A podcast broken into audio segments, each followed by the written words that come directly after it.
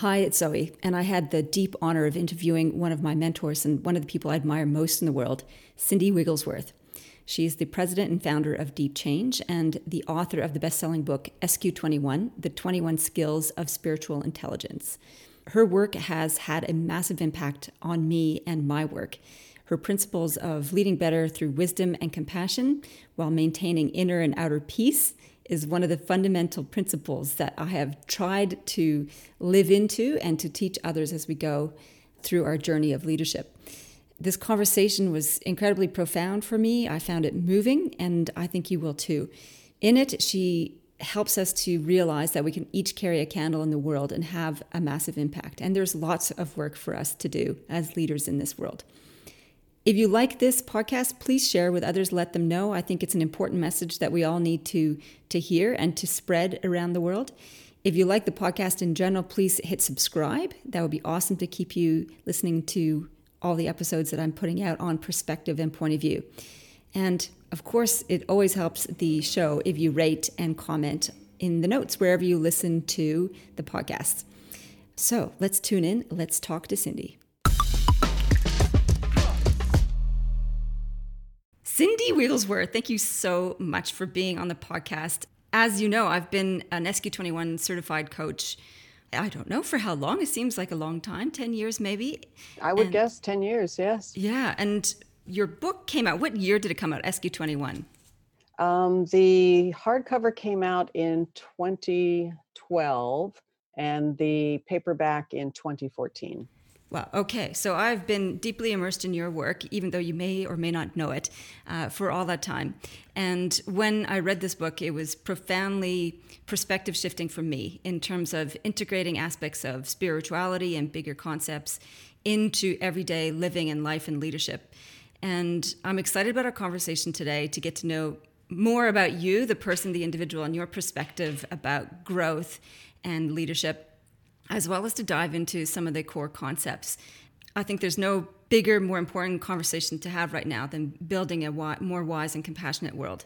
And I just wanted to honor you, first of all, in the work that you've put out into the world all, over all this time and to welcome you onto the podcast. Well, thank you. It's wonderful to be here. Yes, very exciting. Um, one of the things I've noted or noticed in your career is that you do everything for a very long time in big, deep chunks. yes, I do that. I am, uh, when I commit to something, I commit to it. So I do have long chunks of time where uh, I will be focused on one particular thing. And then when I shift my focus, I really shift. That's right. Well, you, you 20 years at Exxon in HR. Yes. And then jumping into running your own practice. Right. And when what was I'm curious about that shift actually. Like what was that shift like to go from an employee in a mega corporation into running your own business? It's a very strange transition. In some ways it was a huge relief because it had been on my heart for years before I left. I loved my career at Exxon, which of course became ExxonMobil. Um, I learned a lot, and it was responsible in some ways for the career I went to because I was trained well. I learned a lot. I learned about leadership and what I thought was required for effective leadership. And I also saw what I felt was a gap in terms of the research and training that was available to leaders for becoming really effective. And as I was doing my own personal growth work, I felt I was becoming a more effective leader, but there was really no one helping leaders do the same thing that I saw, which was as you shifted less to being about ego and more to being about higher self, you actually became a really good leader, a better leader. People followed volitionally instead of following out of compliance. So I went looking for who was doing this SQ21 equivalent work, this spiritual intelligence work, and couldn't find it. So it was both the excellent training I got and the training that was missing that sort of inspired me to go create because I couldn't find it out there in the leadership development world. Somebody needed to do it, nobody was doing it. So I finally decided why not? I'll give it a crack. That's a very Australian expression. I'll give it a crack. well, I used to live in Australia, so I do have a few uh, Australianisms scattered around in my vocabulary. Oh, I didn't know that. Where did you live in Australia? I lived in Sydney for four years when I was in high school. Really fantastic. Well, you're one of us, and I say us even though I sound non-Australian because I'm Canadian originally. but I, I, can vote, and I'm a citizen now too. So I bridge the ditch just like you in some ways. Um, one of the things you mentioned, which I think is central, well, two things you mentioned that are central to your work and this whole principle of how to be a better leader, is the ego to a higher self. Um, how did you notice? And label and identify the differentiation between ego and higher self?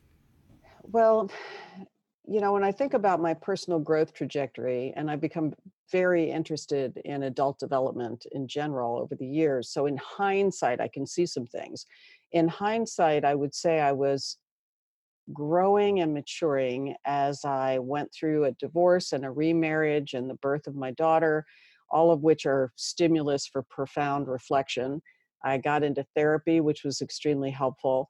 And I left the Roman Catholic Church and found a uh, church that was much more compatible with my evolving perspective, which is the Unity Church, a very pluralistic church. They embrace all faiths, but they're really about embodying love. So, as I'm studying some of their materials and starting to read very widely across the world religions, and I'm doing the therapy work, I'm starting to realize that if you look at therapy and you look at spirituality, there's some pretty big overlaps around what is healthy and what is not healthy. Self absorption or narcissistic gratification is not healthy and will generally lead you to unhealthy places. And if you've been around narcissists, you know they're exhausting to be around. And so I started understanding psychological dynamics at the same time I was studying spiritual dynamics. And I realized the way psychology used the word ego was a little different than the way the spiritual traditions use the word ego. So I've sort of smushed them together in my understanding. So the ego is not evil, the ego is part of our psychological dynamic, but it can be immature or mature. And I wanted to mature, but I also wanted the ego to be in service to what I conceived of as a greater mission or a greater purpose and uh, my soul or my spirit or a commitment to something larger than myself. So I started thinking about this dynamic between the selfish self or the smaller self or the human self and the divine aspect of the self or the mature, noble aspect of the self. So that started informing my leadership development as I was doing my own personal growth. Started seeing huge impacts both in my private life and in my professional life and I realized this was important stuff that we didn't talk about in the corporate world because it was religion, not work. And that artificial dichotomy was a problem. Um, and so I felt like something needed to integrate better. Yes, and bringing the word spirituality and religion into workplaces is fraught with peril, I guess. And right. you go to great pains in the book to explain what you mean by spirituality um, and spiritual intelligence. And from my understanding, and you can, I'll double check it with you. Spiritual intelligence is a is the connection to something higher and bigger than oneself, one individual self. So it, it transcends religions and includes them. Is that correct, or would you add something? So I'd break it into three pieces. A lot of people think religion and spirituality are the same, and they are not. Spirituality is the larger word, and that's what you were defining an innate human need to be connected to something larger than ourselves. Religions are human constructions where we build um, a set of rituals. We may have some sacred texts. We may feel they're divinely inspired, but they're created and established and continued by us. And religions are a much smaller word. So, religion is a small word, spirituality, huge word. Spiritual intelligence is like emotional intelligence and that it's a set of skills. And that's where it becomes a lot less scary. So if you think, okay, I'm not trying to bring religion into the workplace or into anybody's life, I'm not going to tell you what to believe. You are already innately spiritual. I don't need to do that for you. You have that within you what each of us needs is to learn spiritual intelligence skills, just like we need to learn emotional intelligence skills. We're born with emotions, but we don't really know how to manage them well or how to manage our interpersonal skills well. That comes with practice. And similarly, learning how to move from ego to higher self and operate from what I would call compassion, wisdom, and peace is where you go with spiritual intelligence. So it's EQ on steroids. It's like EQ gets you to empathy and good social skills. SQ gets you to compassion, wisdom, and peace. I love that. And is compassion compassion and wisdom are definitely mentioned in the book. Is peace in there as well, or was I just blind to that the first time I read the book? Um, the definition I created of spiritual intelligence is the ability to behave with wisdom and compassion while maintaining inner and outer peace, regardless of the circumstances or the situation. So, the pieces of that that matter are its an ability to behave. So, it's not just sitting in the forest meditating and experiencing love in that moment, which is a state experience, which is fine, but it's much harder than that. It's taking that into your behaviors to show up in your daily life to behave with wisdom and compassion is to behave with love. The definition of love from the East that I use is that love is a bird with two wings. One wing is compassion, and the other wing is wisdom. If either wing is broken, the bird cannot fly. So, love requires the best of our heart and the best of our mind, compassion and wisdom to behave with love and then the ability to sustain inner and outer peace, regardless of the craziness, is the saintly level of this application. And oh Lord, do I need it some days around here? I was going to ask, how are you going with that? Because I struggle, I think, often eh, maintaining that inner oh. and outer peace.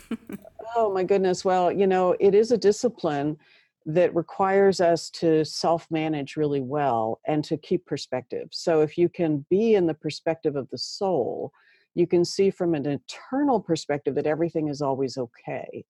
But I don't believe in just staying in that perspective. We're embodied. We're supposed to be here. We're supposed to engage with life. And life is messy and crazy.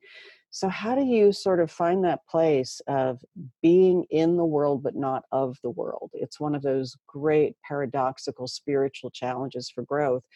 And I would say that's really one of the core reasons I study spiritual intelligence myself is that I need to build the muscles that I talk about in the book that allow you to sustain your faith in difficult times.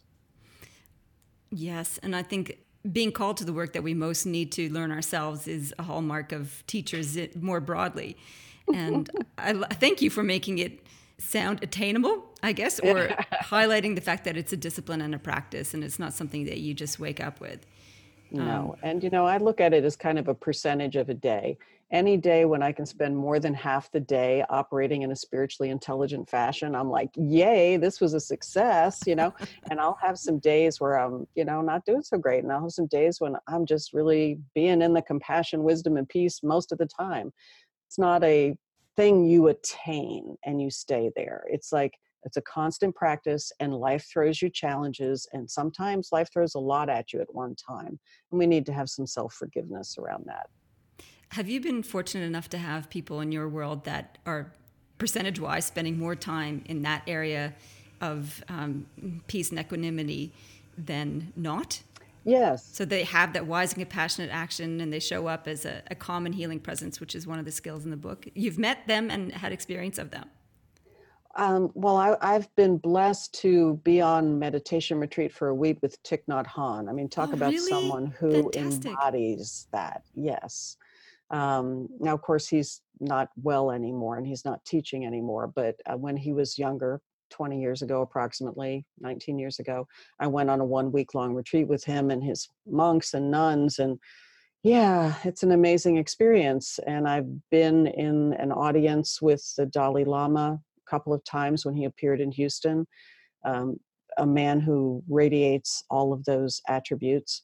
And my own uh, therapist and mentor, Reverend Pittman McGehee, who is a Jungian analyst and an Episcopalian priest, embodies a lot of this. So I feel I've been very blessed and quite a few unity ministers. You know, nobody embodies it 100% of the time, but being a light unto the world, even part of the time, is a beautiful thing. And we don't have to all have our candles lit every single second. But if among a group of us we can each carry the light for part of the day and part of the week and part of the year, it helps to light the world. That just makes me want to weep. Thank Aww. you so much. That's just beautiful, and I, I think it's um, it's something that we can all carry with us. Um, mm-hmm. Just to mm-hmm. be a light onto the world for even small moments of the day is a gift to everyone. Yes. Yes. Um, Back to perspective of time, and perspective of time is one of an advanced spiritual intelligence skill, and being able to see and experience and contemplate history and future is an important thing. For you, you know, we started the call talking about 20 year horizons. You've been 20 years at Exxon, then 20 years so far in your deep change practice. Mm-hmm. What does the next 20 years hold for you?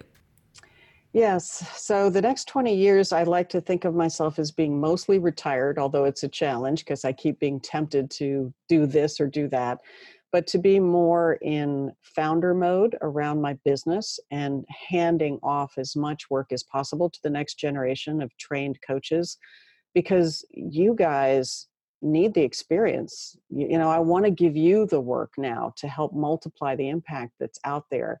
I've had plenty of time to give speeches and to give workshops. So for me, it's about supporting the community so that you guys can be out there doing the work and using the assessment to help people. I also see it as a really important time for being a mom and a grandma.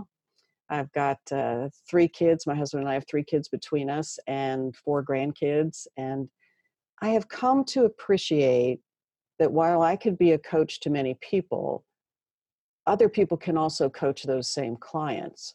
But I cannot be replaced as a grandma. And those little kids need me to show up for them and to see them with the eyes that grandparents see them with, which is like, you're the most perfect embodiment of humanity I've ever seen. Let me kiss all your little toes and fingers. You know, you're just like perfect. We need that, you know? And so my grandkids need me, my kids need me, my husband needs me, my mom, my mother in law. And so I'm being very attentive to the relationships where my role is not replaceable. Hmm. So that's the next 20 years for me. Um, and in terms of a calling, I have had a slight shift in my sense of what is mine to do, which is I'm going to work more locally so that I can be more present for my family but um, I'm feeling like I've I'm doing the founder role for Deep Change, and I'm doing a advocacy role within my church community to help foster a climate that's wanting to arise of what can we do to deal with racial and political healing. So that's that's my volunteer work these days. Oh, and that's such a big work as well. Um, my sister married an American, and every two years, we travel to the US and immerse ourselves in American culture and um, bear witness to what's happening there. And of course, we bear witness to it all the time in Australia via the media, which isn't necessarily always the best uh, indicator of what's going on, but it's the loudest piece that we get. And the need for spiritual and political healing is very significant in the United States. And yes, it is and I and I'm really this is going to sound odd, but I have come into a place of deep gratitude to our current president, who I did not vote for and am not a fan of in any way as a human being, except for the fact that he is an evolutionary agent for us. He is bringing forth our darkest shadow and forcing us to look at it. And it's humiliating and it is painful. But I don't know how we would grow up if we were not confronted with the things we have refused to face.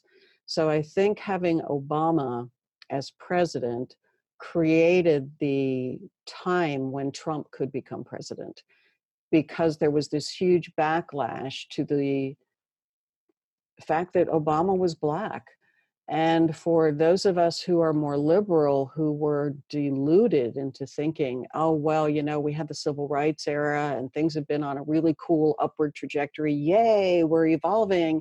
And now we have a black president. Isn't this great? You know, everything's better. We were brokenhearted to realize things were not better yet. Maybe better than 1960s, but nowhere near a post racial society. And in fact, you know, the reflection that has come upon us in the last three to four years, and I'll speak more for myself, but I know many other white people would say this as well, has caused me to re examine my assumptions in really profound and painful ways. That once you do it, it feels really good to have done it, but the doing of it is just awful. yeah. Uh, yeah. Ken Wilber wrote, wrote a great paper on this, The Post Truth World, where he looks at that. And he talks about surfacing all what the, the liberal perspectives thought they were winning and even the concept of winning is fraught with peril. And I agree with you.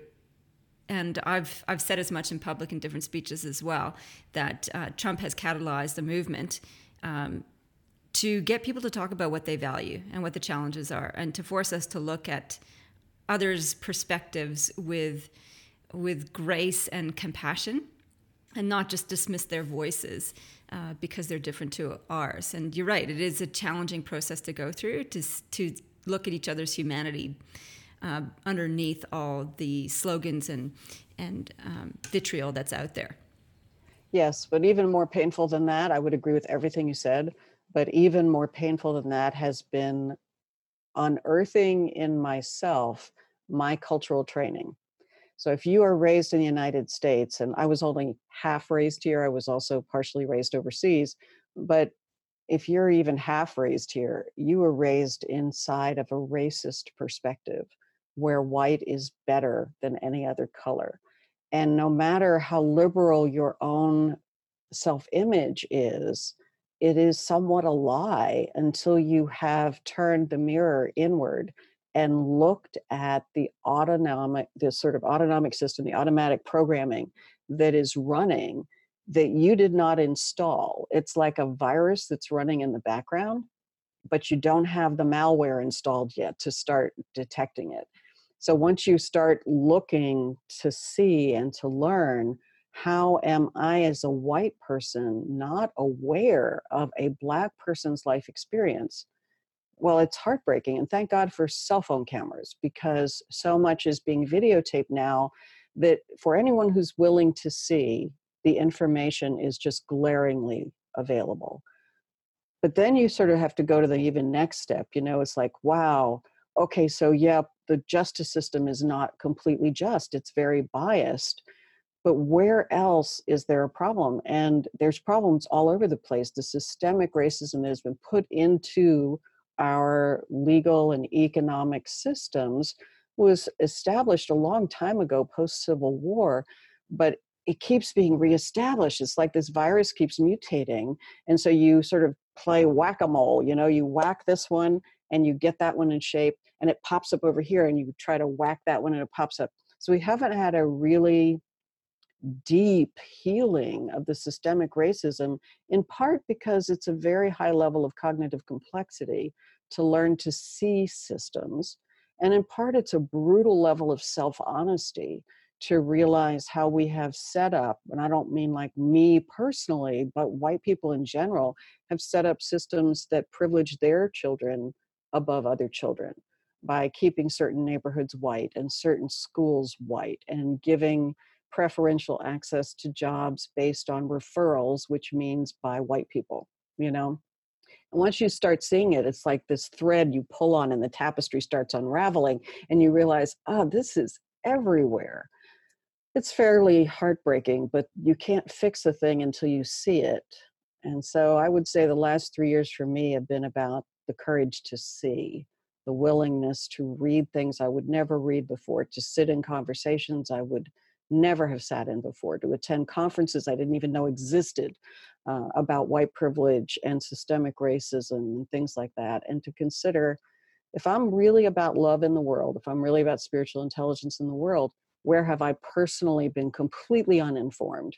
And then how can I heal my own perspective so that I can be useful? Because you can't be useful until you do your own cleanup, you know? I think the willingness to look is the is the critical piece there, or and the ability to look too. And um, I remember sitting and talking to a friend of mine in the U.S. and had made the observation that the New York subway system was worse than the Delhi metro station. Uh, subway system and they were they freaked out over that and i'm like well i've seen both i can compare with my own eyes it's it wasn't a judgment thing except uh-huh. for you know in the delhi subway system I mean, above above ground, it's appalling in Old Delhi and stuff. Um, mm-hmm. Underneath there, it's it's a fantastic. It's as good as Japan in some ways, though they have guys wow. with machine guns at the entranceway. It's clean, it's efficient, it's on time.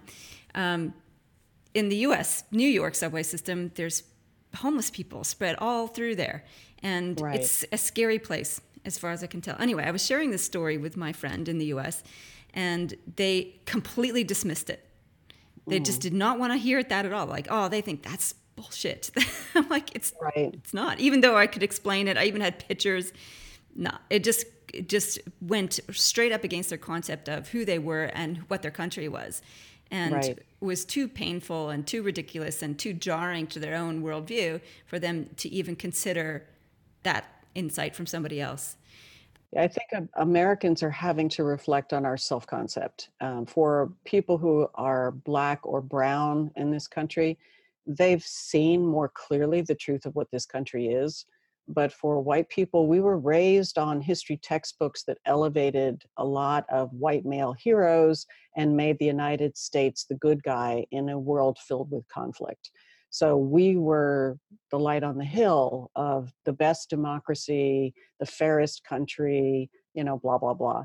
And you start having that shattered, whether you're looking at racism or you're looking at our colonial sort of police force mentality in the world.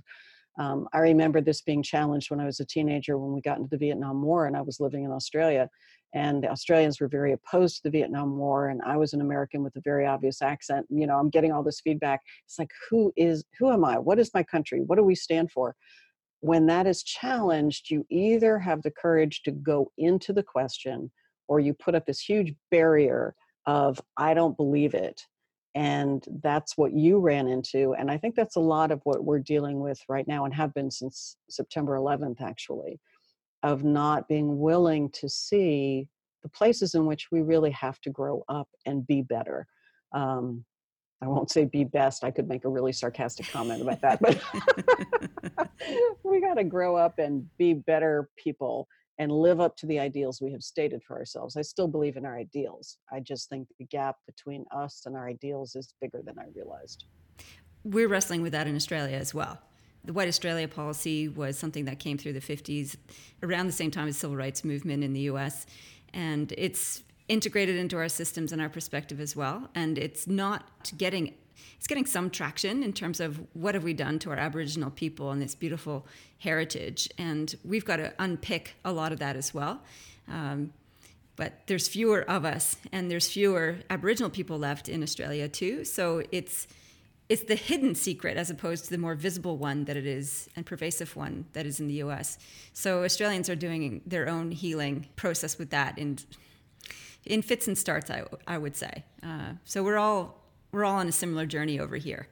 For people to be able to go there and to have those questions, th- those are high level spiritual intelligence skills, and you have to have all the ego development done before that, before you can start to actually challenge that. And you need to have all your your first bases covered as well in terms of survival requirements. Like have a roof over your head a job that pays the bills and feel secure i reckon before you can start challenging that. Do you agree or disagree?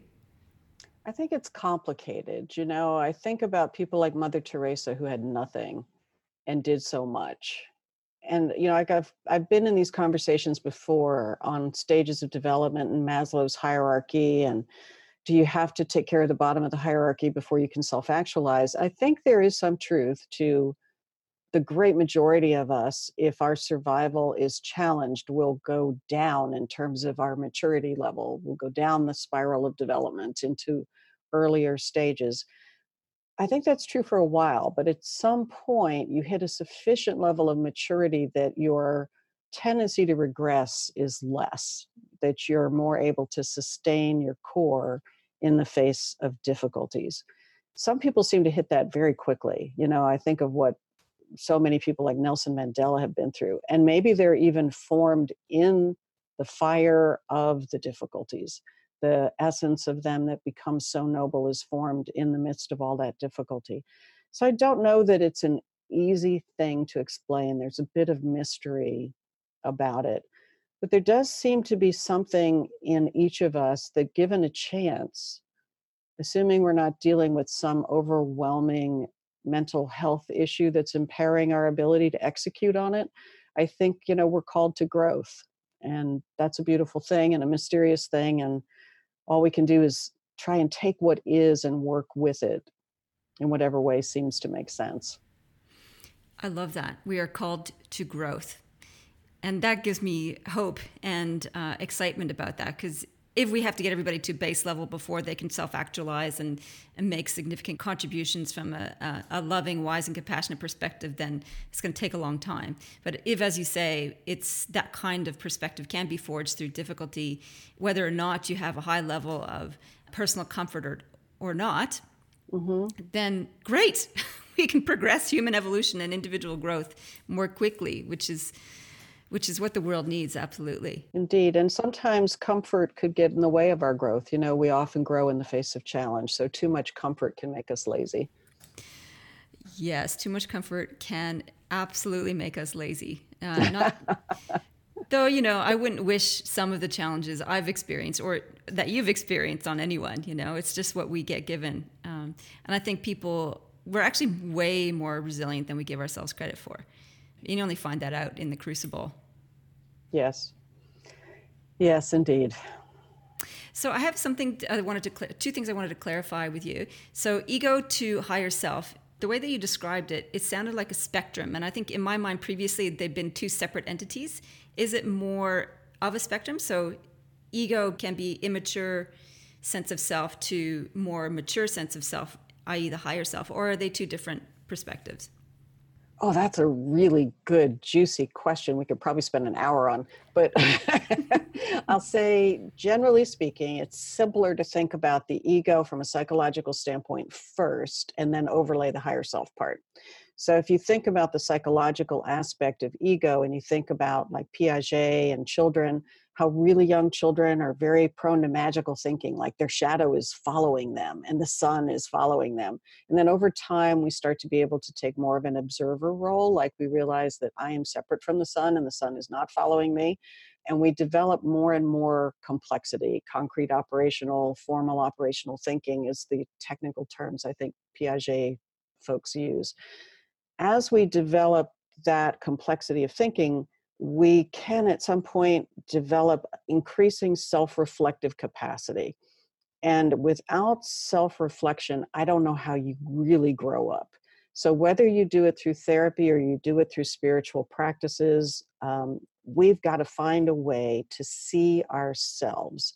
And we get reflected back to in childhood by our parents and our teachers, but at some point we need the help to see ourselves in a different way, not with other people's judgments, but with self reflection and self authorship, so that we say, oh, okay, I'm like running around fulfilling the script I was handed as a child. My parents told me to be a doctor, so I went to be a doctor.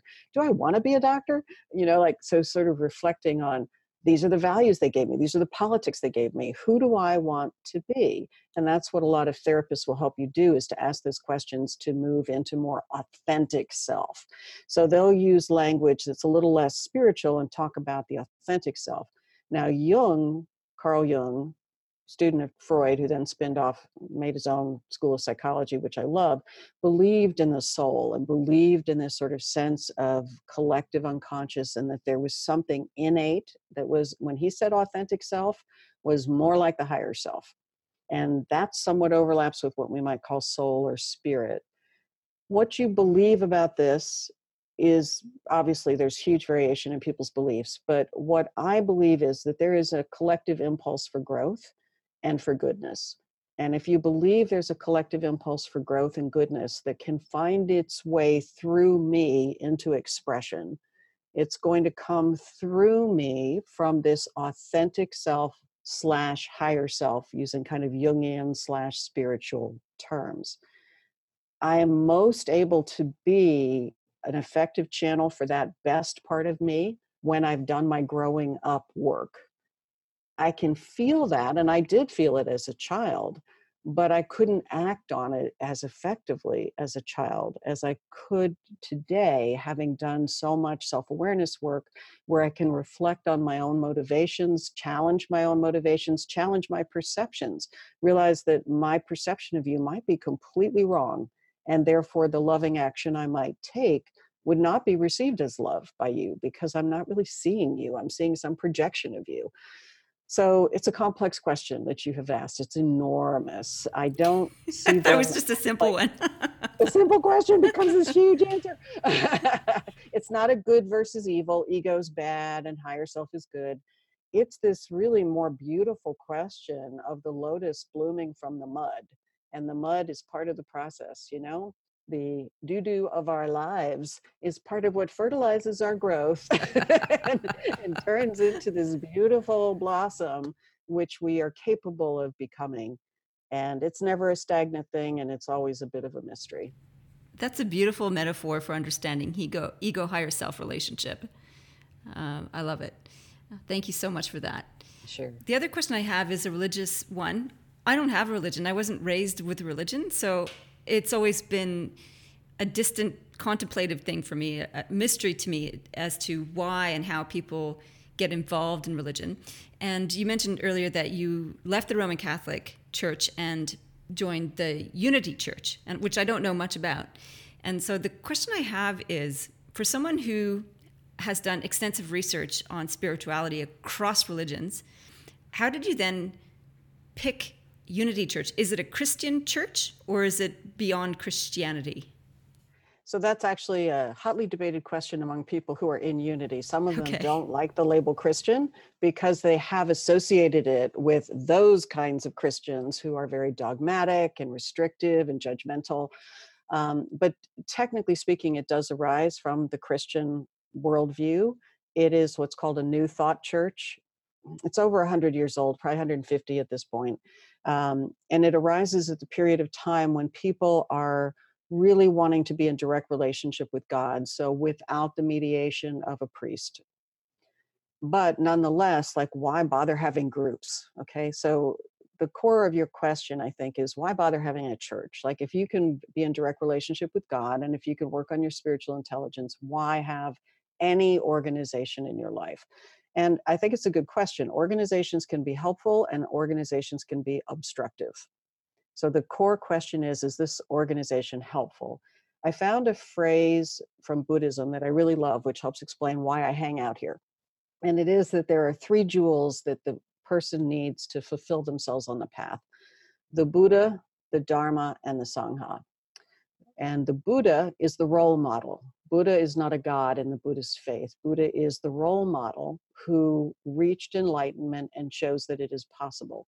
Unity treats Jesus the same way. Jesus is not seen as God, Jesus is seen as the elder brother who figured it out, who really meant it when he said, Do as I do, love your neighbor as yourself. You know, like that's the essence of unity if I were to boil it down. So you need a role model that you're following, a Buddha. You need a Dharma, which is a teaching. So you need an instruction or a set of moral precepts that help you sort of figure out what's the right way to be a human being in this life, because life is complicated. And then you need the Sangha, which is the group of like minded, committed practitioners.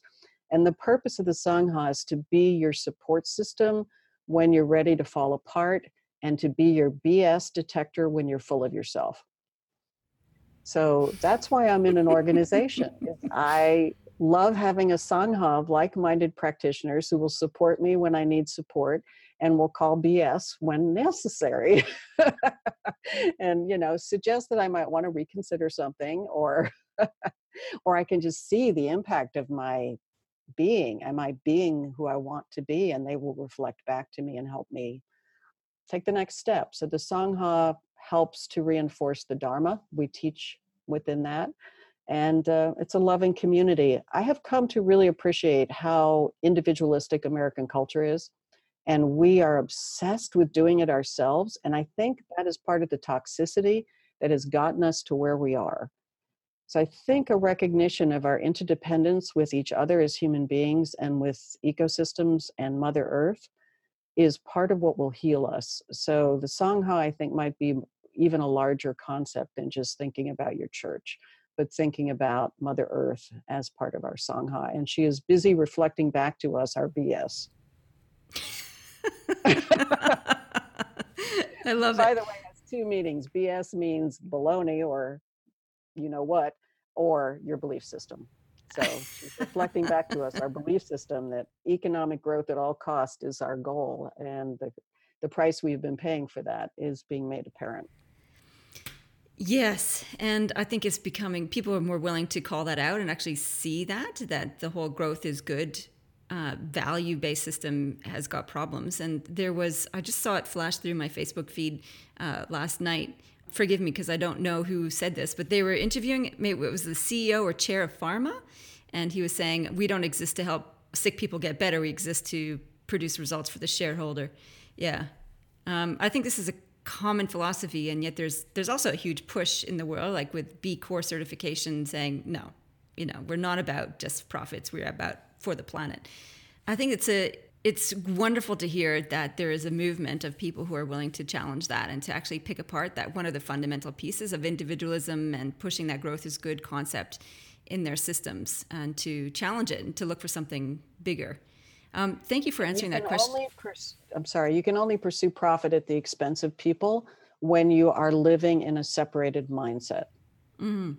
Yeah, yeah. And advanced spiritual intelligence talk is not a separate mindset. We're all connected. Right. And your pain becomes my pain. And it becomes a self-correcting system i think if we can keep from killing ourselves and ruining the planet long enough we'll get to this place where we'll realize if i harm you i'm harming me so this is really a dumb idea so why don't we have a different idea yeah i love it i love it that's great um, cindy one last question and it's it's a big maybe a big question and maybe a small question so if leaders are to grow and evolve is there a single practice that you would recommend as a starting point for folks? Generally speaking, when I'm brought in to do executive coaching, the first thing I end up teaching is emotional intelligence because Western civilization in general has idealized IQ and being technically competent and has elevated the sort of separated self and being tough and suppressing your feelings, none of which is very helpful for long term happiness or for really being a, an effective leader long term.